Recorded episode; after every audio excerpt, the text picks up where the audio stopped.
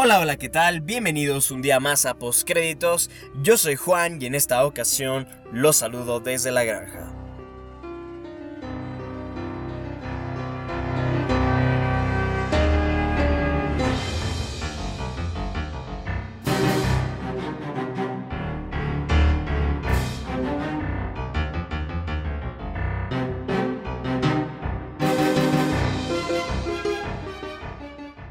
El día de hoy tenemos un programa bastante, bastante especial, pues es el último programa de 2018 y venimos cargadísimos con las noticias que han salido durante esta última semana del año.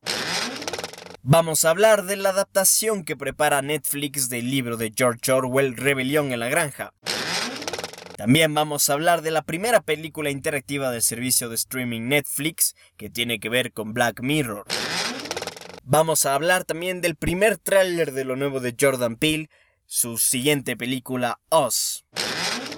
Vamos a hablar del título de la nueva película de Tom Hanks, Aquaman y el billón de dólares mundial. Y para finalizar, vamos a hablar de lo más subvalorado del cine de 2018 en mi humilde opinión. Así que comenzamos. Y bueno, en primer lugar vamos a hablar de Rebelión en la Granja y este, bueno, esta adaptación que prepara Netflix del famosísimo libro de George Orwell. Este, se tiene previsto que esta película se estrena a mediados de 2019 según la información que se tiene, pero lo más interesante sin lugar a dudas de esto es que el director de la película va a ser Andy Serkins, lo cual evidentemente nos lleva a saber, no solo a pensar, sino que a saber ya con certeza que esta película va a usar la técnica de captura de movimiento para recrear a los animales de la granja. Y otra cosa bastante, bastante interesante es que Matt Reeves, con quien ya ha colaborado Andy Serkins en el pasado, especialmente con las dos últimas películas de El planeta de los simios, eh, va a también estar involucrado en este proyecto de alguna forma, no sabemos exactamente cómo, probablemente sea productor o muy probablemente incluso sea el guionista de la película, así que bueno, todavía no se ha confirmado exactamente cuál va a ser el papel que desenvuelva Matt Reeves en esta película, en esta adaptación que prepara Netflix para 2019. Pero este, lo que sí vamos a decir es un poquito las declaraciones que ha hecho George, eh, perdón, eh, Andy Serkins con respecto a esto y ha comentado que estamos increíblemente emocionados al haber encontrado en Netflix el hogar creativo perfecto para llevar a cabo esta extraordinaria versión que tuvo George Orwell. Me reuniré con mi gran amigo Matt Reeves, cuya gran sensibilidad, enorme inteligencia para contar historias y honestidad nos hará crear algo maravilloso. Este será el mejor escenario para traer nuevamente a la realidad nuestra larga pasión por las fábulas. Y bueno, de esta forma es como Andy Serkins ha confirmado que Rebelión en la Granja tendrá una película en la plataforma de streaming mundial. Netflix, eh, como ya comenté antes, se tiene previsto que se estrena a mediados de 2019. Realmente esta noticia eh, nos toma un poquito por sorpresa, pero a la vez no tanto, ya que Andy Serkins ha trabajado ya con Netflix, de hecho lo hizo apenas, eh, con la película Mowgli de los relatos del libro de la selva. Una película que estuvo bien, la verdad, yo creo que se exageró muchísimo con la calidad de la cinta, yo creo que estuvo bastante normal, o sea, tampoco es espectacular, pero tampoco es mala, y ahí vemos cómo se utiliza bastante bien la captura de movimiento yo creo que si tiene un efecto similar o inclusive se lo mejora entonces vamos a estar ante una gran adaptación de una novela que para quien no lo sepa les cuento que se trata sobre unos animales que viven en una granja y que se rebelan para independizarse de sus dueños los humanos pero lo que en principio parecía una sociedad utópica se termina convirtiendo en una dictadura encabezada por el cerdo Napoleón que modifica los siete mandamientos de, bueno, de convivencia que tenían estos animales en la granja. Entonces es un libro bastante interesante que recomiendo mucho que lo lean si no lo han hecho. Y algo también bastante importante que comentar con respecto a esto es que la obra ya estuvo alguna vez adaptada. En 1954, Joy Bachelor y John Hallas trajeron eh, una... Perdón, no, en 1954 George Bachelor trajo una adaptación ya de esta novela al cine. Y en 1999, eh, perdón, John Hallas tuvo también una adaptación en el cine de Rebelión en la Granja. Esta adaptación fue con animales reales, se hizo con animales reales. Así que bueno, es un tema bastante, bastante interesante.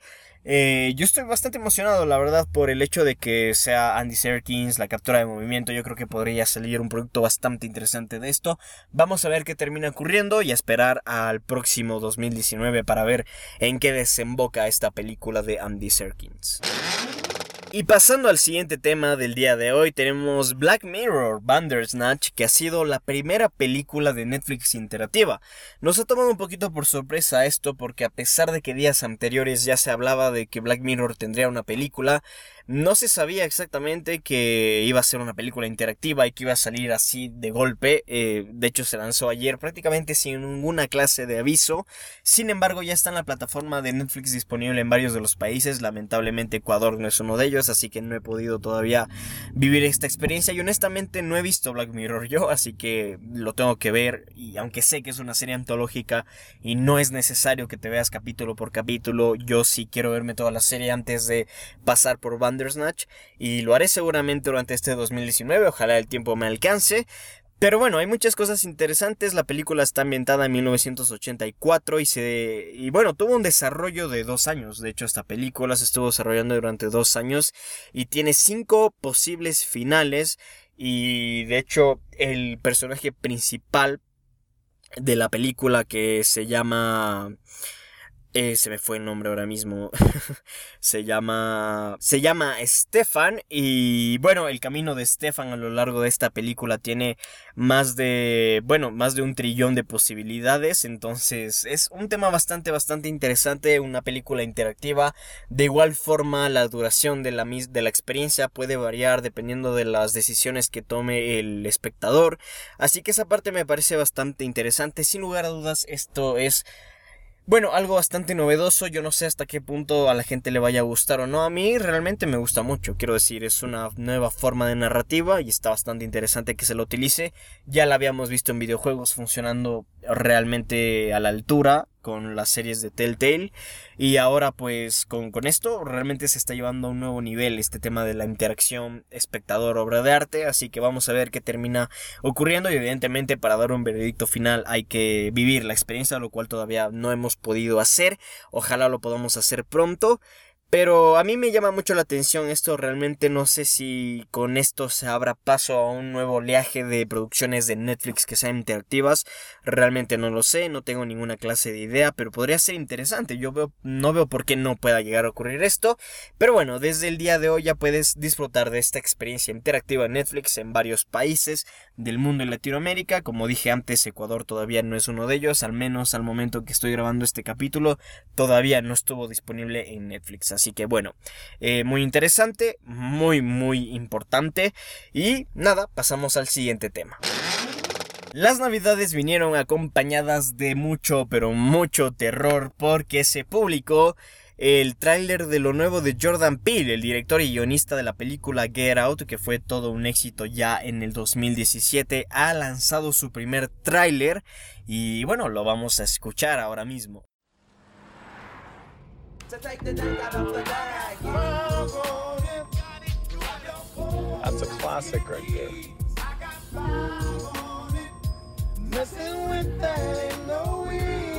What does I got five on it mean? It's about drugs. It's not about drugs. It's a dope song. Don't do drugs. Get in rhythm. There you go. There you go.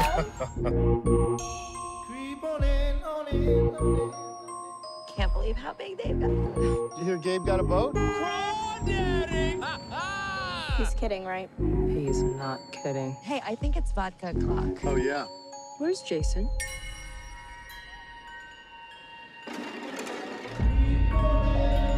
Jason? Jason! Where were you? I didn't know if you were lost. Stick with me, and I'll keep you safe.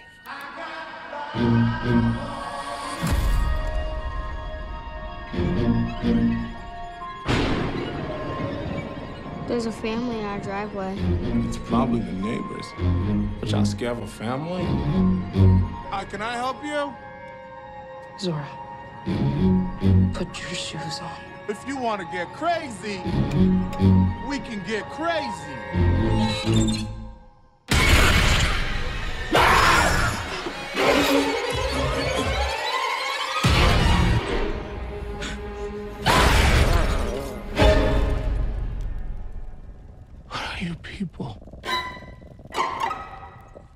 Us. They look exactly like us. They think like us. They know where we are. We need to move and keep moving. They won't stop until they kill us. Or we kill them.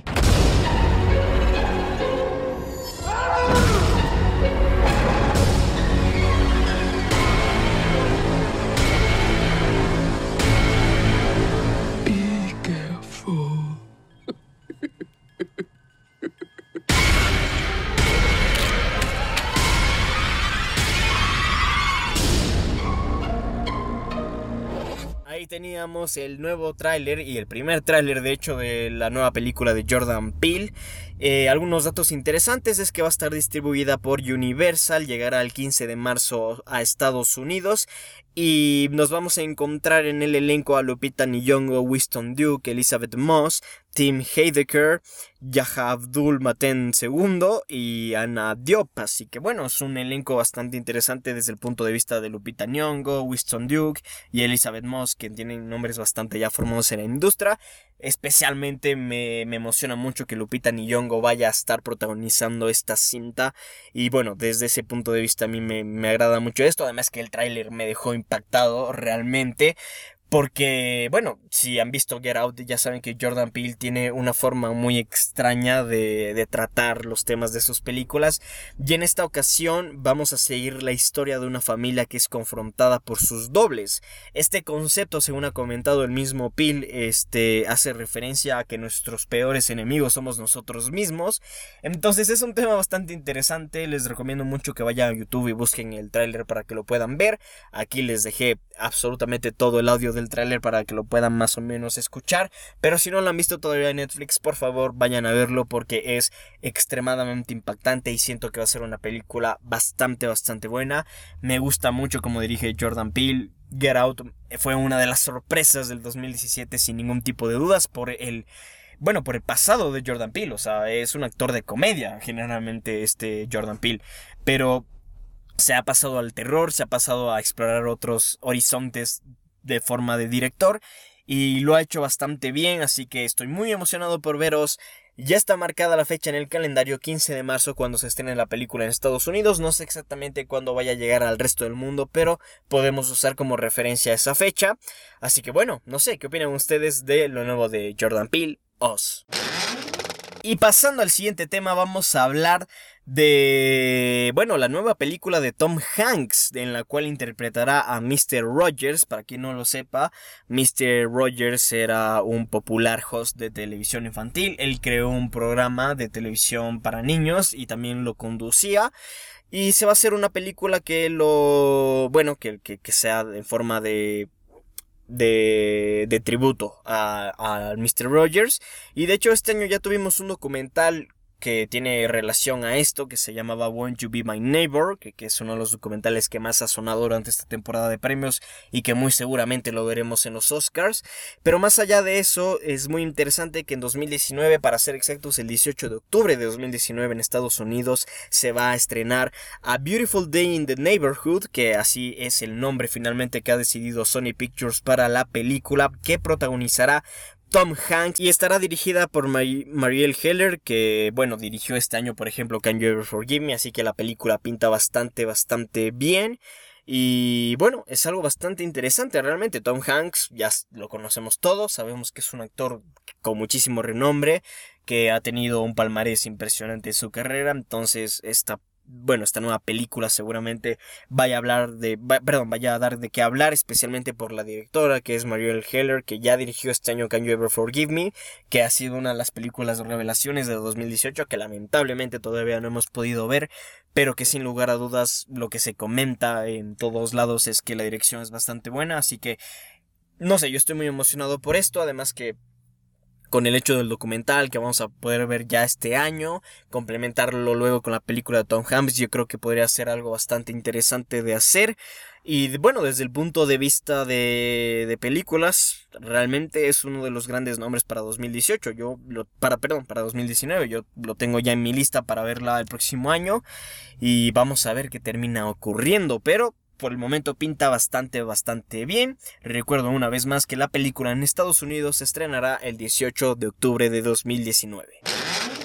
La siguiente noticia de la semana tenemos a Aquaman y parece que va a ser un rotundo éxito económico para el DC Extended Universe, ya que según expertos de la revista Forbes, eh, Aquaman está bien encaminada para recaudar los mil millones de dólares en el mundo. Esto a pesar de que tuvo un mal inicio en Estados Unidos, de hecho fue la peor película del DCEU en debutar en Estados Unidos en el tema de, bueno, del box office, así que eh, realmente llama la atención porque al contrario que en Estados Unidos, en el resto del mundo a Aquaman le ha ido bastante, bastante bien.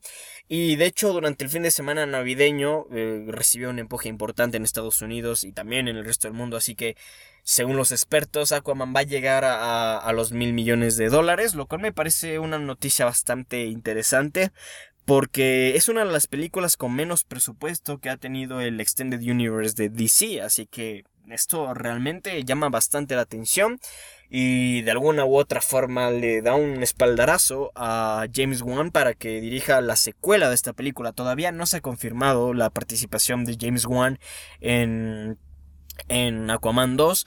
Ojalá que sí llegue a suceder porque para mí uno de los puntos más altos que tuvo Aquaman de hecho fue la dirección, especialmente en las escenas de acción porque Juan sabe manejar espectacularmente bien este tema, así que eh, no sé, yo, estaría muy muy contento si es que Juan dirige también la secuela de Aquaman. Eh, esto la verdad es un tema bastante bueno, sorpresivo de cierta forma también porque en su momento Aquaman no, no tenía ninguna clase de expectativa, ni yo ni muchísima gente, o sea, veían Aquaman como un, como un posible fracaso prácticamente antes de que estrene. Pero bueno, todo lo contrario ocurrido, la verdad es que le está yendo bastante bien en la taquilla y como digo, según lo que ha dicho la revista Forbes, está muy bien encaminada a recaudar los mil millones de dólares en el mundo. Y vamos a ver si esto termina ocurriendo o no. Ya saben que para estar atentos a todo este tipo de noticias nos siguen en nuestras redes sociales porque ahí siempre estamos comentando este tipo de cosas. Pero no deja de ser interesante sin ninguna clase de duda el hecho de que eh, Aquaman llegue al billón de dólares en su estreno mundial. Pasando ya al último tema del día, ya para ir cerrando este capítulo, vamos a hablar de mi lista de películas que son para mí las más subvaloradas de 2018. Antes de adentrarnos por completo a esta lista, quiero comentar un poquito de mis películas favoritas de 2018 y del por qué no estoy haciendo esto hoy día 31 de diciembre, como generalmente la lógica manda. Pero bueno, el tema es que se me ha complicado un poquito hacer un top de mis películas favoritas de 2018 por el hecho de que no he podido ver todavía todas las películas que quería ver. Hay muchas películas, bueno, no muchas, pero en torno a 20 películas más o menos que todavía tengo que ver de 2018 y no las voy a poder ver hasta que salgan en Blu-ray porque porque no van a llegar a Ecuador, básicamente. O sea, estamos hablando de Favorite, de Vice, de Green Book, entre otras. Eh, que va a ser muy complicado de conseguir antes de que salga en Blu-ray. Yo estoy 100% seguro que no van a llegar al cine y por otros medios también va a ser muy complicado que salgan estas películas. Así que eh, tengo que esperar, tengo que esperar y hasta que no haya podido ver toda la lista de películas que tenía planeadas para este 2018, no voy a hacer ninguna lista de mis favoritas del año porque aunque sería realmente lo mejor desde el punto de vista de, bueno, de, no sé, o sea, de, de, atención, digamos, desde el punto de vista de lo que más llama la atención a estas alturas del año es generalmente las listas de favoritos, pero no lo puedo hacer por el momento, como ya he comentado, así que apenas haya podido ver toda mi lista de películas, haré esa lista de favoritas de igual forma en un formato podcast, en un post del blog, probablemente un video de YouTube, así que bueno, eso primeramente aclarar. Y bueno, vamos a meternos ahora sí de lleno a las películas más subvaloradas de 2018 para mí. Esto desde mi humilde percepción y realmente la lista que voy a dar a continuación no tiene un orden particular. Eh, simplemente van a estar ordenadas de una forma aleatoria como se me han venido a la mente y bueno vamos a charlar un poquito de todas estas películas pero bueno empecemos con la lista en primer lugar tenemos a Rojo tu vida va a ser siempre un desastre y ya no vas a cambiar porque sos un tipo grande sos una víctima un pobre desgraciado ¿Quién es? Es tu naturaleza. En definitiva, no sos culpable de lo que te pasa. No, no, no, para, para. Ahí teníamos un fragmento del tráiler de Rojo, que esta película dirigida por Benjamin Neistat y protagonizada por Alfredo Castro nos va a bueno, nos va a llevar a una historia con narrativa coral situada en un pueblo de provincia argentina a mediados de los 70 y bueno, vamos a seguir aquí a Claudio Morán y a su familia en su aparente vida perfectamente normal de clase alta, que se verá sacudida con la llegada de un investigador privado. Rojo es una pintura de época que nos muestra lo terrorífico que el prólogo de una dictadura puede llegar a ser. A mí, eh, la verdad es que me gustó muchísimo esta película. La vi en el circuito del Festival de Cine La Orquídea y siento que ha tenido muy poca atención realmente de la que se merece. Es una película para mí fantásticamente lograda y que merece mucha más atención. Yo he visto que ha pasado completamente desapercibida en todo el tema del cine extranjero este año y creo que se merece mucha más atención. Así que si tienen la oportunidad de ver Rojo, se las recomiendo muchísimo. La siguiente película de la que vamos a hablar es The House That Jack Built.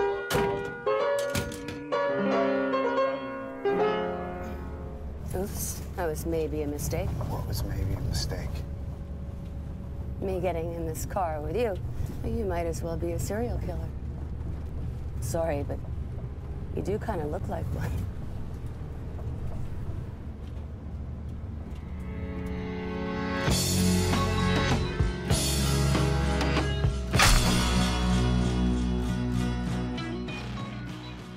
Esta película dirigida por Lars Frontier y protagonizada por Matt Dillon eh, nos cuenta la historia de Jack, un inteligente asesino en serie, quien nos describe a lujo de detalles sus asesinatos a lo largo de 12 años. Eh, esta película fue por gran parte de la crítica bastante destrozada por el hecho de que la describían como violenta e innecesariamente brutal y aunque sí es cierto que puedo bueno estar de acuerdo un poquito con el tema de innecesariamente brutal creo que se exagera muchísimo con el tema de la violencia. O sea la película sí es violenta es verdad y sí es sádica y sí es bastante cruda pero yo creo que no está ni de cerca a lo más violento y crudo que hemos visto en 2018. Y de hecho vamos a hablar de eso un poquito más adelante. Pero para mí la verdad es que la cinta tiene un valor de producción altísimo y un guion realmente bien construido. Yo la recomiendo mucho, honestamente. Es una película que a mí me gustó bastante. Y eso que no soy demasiado fan del cine de Lars Frontier. Pero esta me gustó mucho porque maneja un tono muy distinto eh, a lo que normalmente nos tiene acostumbrados Frontier. Y bueno, realmente a mí me gustó mucho The House of Jack Built. A mí me mantuvo hipnotizado por las más de dos horas que dura. Entonces, realmente no tengo ninguna clase de queja y siento que es una película que se ha subvalorado muchísimo durante este 2018. La siguiente película de la lista es Early Man. Fiorina's this way. So throw your sticks and throw your stones, cause you ain't gonna break my bones. Huh? If I'm a sinner, then I don't feel A caveman? A caveman? You leave my tribe in peace. How dare you? Oh. I'll take him away and kill him. Slowly. Idiots. La película de animación en stop motion dirigida por Nick Park y protagonizada por Eddie Redmayne, Tom Hiddleston y Macy Williams nos cuenta en el amanecer de los tiempos cómo un grupo de cavernícolas liderado por Dog se enfrenta en un juego sagrado, fútbol, contra la era de bronce en un intento por salvar su hogar. Esta divertida animación stop motion, como ya conté anteriormente, yo creo que no ha tenido un reconocimiento suficiente, a pesar de que sí ha estado presente en algunos premios de la temporada de premios.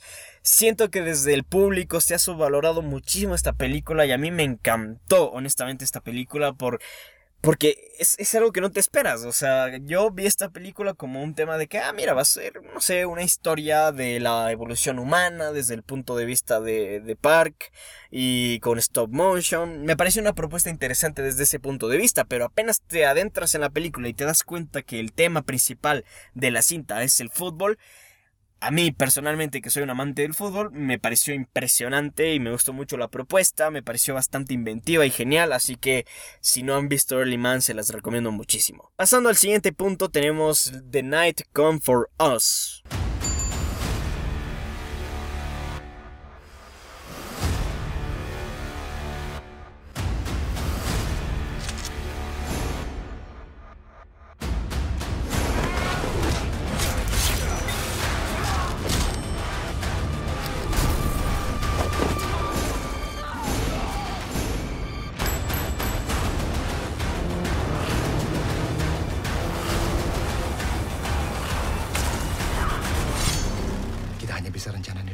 Esta película, escrita y dirigida por Timo Tayahanto, la verdad no sé cómo se pronuncia su apellido, pero bueno, este señor, un maldito crack, y ya vamos a hablar del por qué.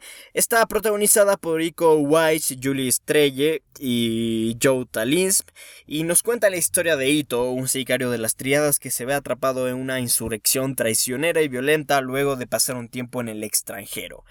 Eh, esta película, para mí, tiene una de las mejores secuencias de acción que hemos tenido en este 2018. Realmente y muy honestamente lo digo. Toda la acción de esta película está llena de brutalidad, sangre, violencia gráfica, que roza prácticamente el gore y que realmente es brutal en todo sentido, es súper cruda y esta es la película a la que me refería antes, que me parece más brutal, más violenta, más sangrienta que lo de ya de lo de, The Last Frontier con The House That Jack Built. Así que no sé exactamente por qué la gente se queja tanto de The House That Jack Built cuando The Night Comes for Us es yo diría que muchísimo más sangrienta, brutal, cruda, lo que ya dije antes, ¿ok? La película me gustó mucho, es una película bastante interesante de ver, a pesar de que en algunos momentos la trama se pueda detener, siempre llegan escenas de acción impresionantes a salvar cada fallito que te puedas encontrar con la película. La recomiendo muchísimo, además que está en Netflix, así que es una gran elección para ver en estos últimos días de vacaciones antes del próximo año 2019. Y pasando a la siguiente película de la lista tenemos a Shoplifters.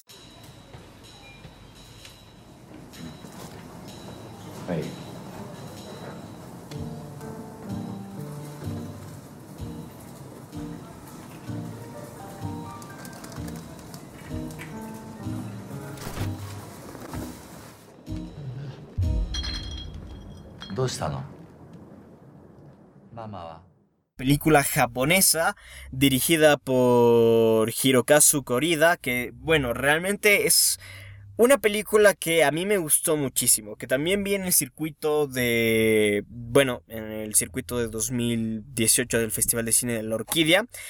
Es una gran, gran película extranjera que yo creo que sí va a llegar a los Oscars y que desde el punto de vista de premios ha tenido muchísimo reconocimiento y muchísima atención, así que por ese lado no me quejo, Shoplifter se merece todo eso, pero siento que desde los espectadores, desde el público en general, sí se ha pasado un poquito desapercibida esta película.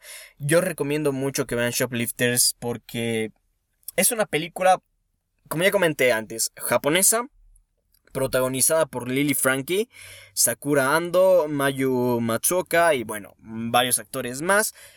Este, y en esta película vamos a seguir la historia de cómo una familia de ladrones de Pokémon acogen a una niña que encuentran en el frío.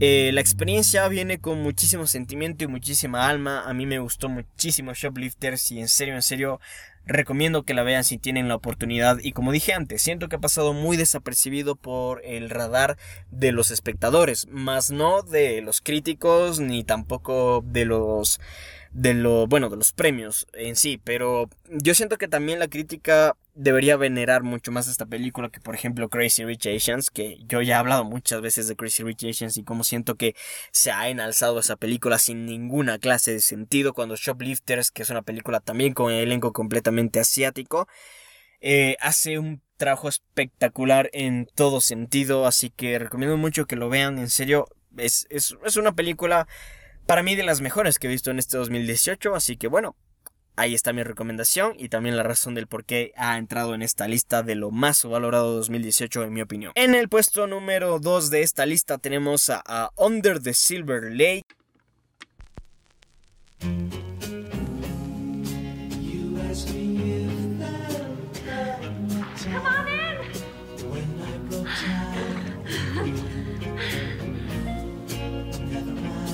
I saw you spying on me earlier. No, it wasn't. Okay. See you tomorrow. Good.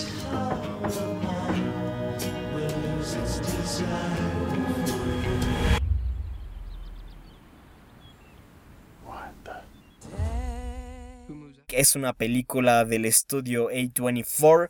Si conocen las películas que este estudio eh, generalmente perdón, suele producir y también distribuir, siempre suelen ser películas con historias muy peculiares, bastante extrañas. Digo que suelen ser porque también tienen películas un poco más tradicionales, pero en general A24 tiene películas bastante eh, raras, por llamarlo de alguna forma. Y una película de este año de este estudio es Under the Silver Lake, que es dirigida por David Robert Mitchell y está protagonizada por Andrew Garfield.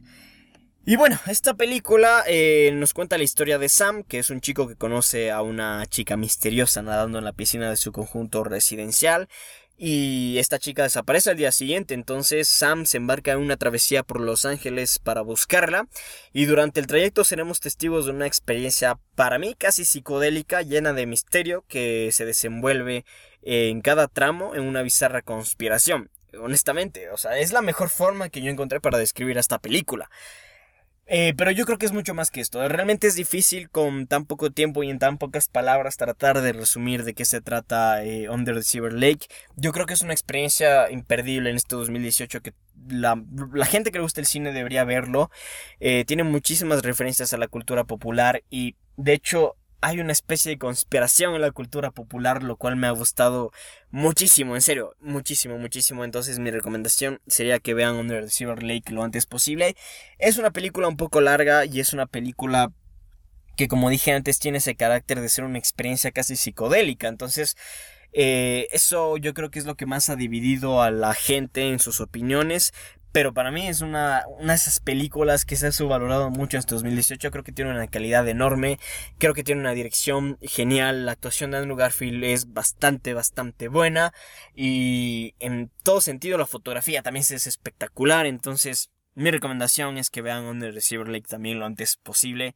Y que no se dejen llevar por eh, algunas críticas que honestamente la... Bueno, no la no la han puesto en el lugar que se merece. Ya para ir cerrando esta lista, para ir cerrando también este capítulo, el último capítulo de postcréditos en este 2018, vamos a hablar de Blind Spotting. What is this? Oh, hey, hey, I, I would like to get out. Look at this. A better one in the glove, though. Yeah. I ain't trying to go back to jail. $200 Please let for me out. Collins. Not Collins' gun. Very nice. Oh, I just got an Uber pickup. You got it. Is this an Uber? Hell yeah. Tell 'em, slow down. No, you can't catch me. I'm on too fast on the gas. Don't chase me. Put him up like this, you got hands. I'm a tough guy. 3 a.m. A tough guy. Do me a favor. I got three days left on this probation. When you got that gun on you, just don't tell me about it. Plausible deniability. Oh, do you mean this gun? Get out. Good night, Colin. Este, esta película, y esto como un dato un poco adicional, es eh, una cinta que mantiene el primer lugar de mi lista de películas favoritas de 2018 hasta el momento. Como ya comenté antes, todavía me faltan veintipico de películas por ver que no voy a poder ver todavía. Pero eh, por el momento ocupa el primer lugar de mi lista de favoritas del 2018. Y bueno, es una película dirigida por Blinds, perdón, por Carlos López Estrada. Está escrita y además protagonizada por David Dix y Rafael Casal. Y nos cuenta la historia de los últimos tres días de libertad de condicional de Colin, donde, bueno, en las cuales se evalúa eh, su amistad con su volátil amigo, este Miles. Así que bueno, es una película muy buena para mí.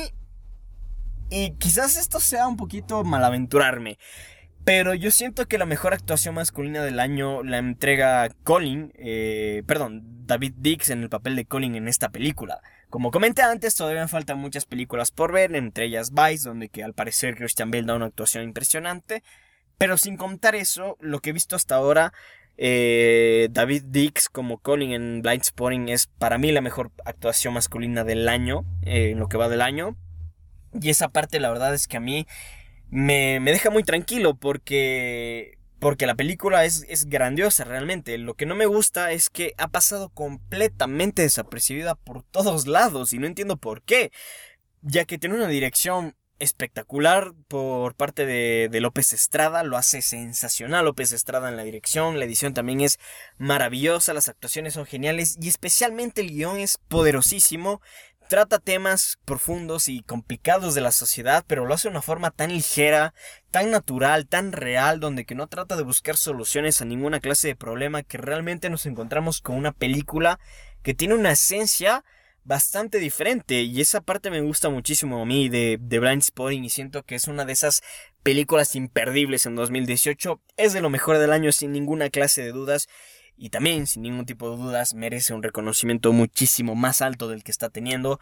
Y ojalá en algún momento la reivindiquen porque en serio Blind Spotting es un peliculón. Un maldito peliculón.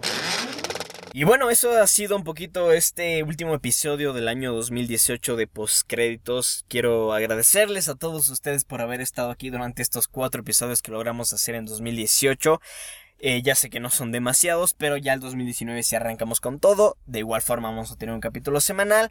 Y no sé, probablemente tengamos más... Bueno, probablemente llega a pasar que tengamos dos capítulos semanales. Vamos a ver cómo me termino compaginando luego los horarios. Pero por el momento vamos a continuar seguramente en 2019 teniendo por lo menos un capítulo semanal del podcast de postcréditos. Así que bueno, muchísimas gracias a todos los que han estado aquí, a todos los que escucharon este programa de inicio a fin. Quiero saber qué opinan ustedes sobre las películas que hablé de lo más valorado de 2018. Si tienen la oportunidad de verlas, por favor háganlo. Y bueno, en fin, eso sería todo. Finalmente quiero agradecerles, perdón, desearles un feliz año porque hoy, cuando ustedes estén escuchando esto, es 31 de diciembre, el último día del año, así que simplemente les quiero desear que el 2019 sea un fantástico año para todos ustedes, que todas sus metas se cumplan y evidentemente que se la pasen junto a postcréditos. Muchísimas gracias una vez más, yo soy Juan y nos estaremos viendo la siguiente semana con más postcréditos. Adiós.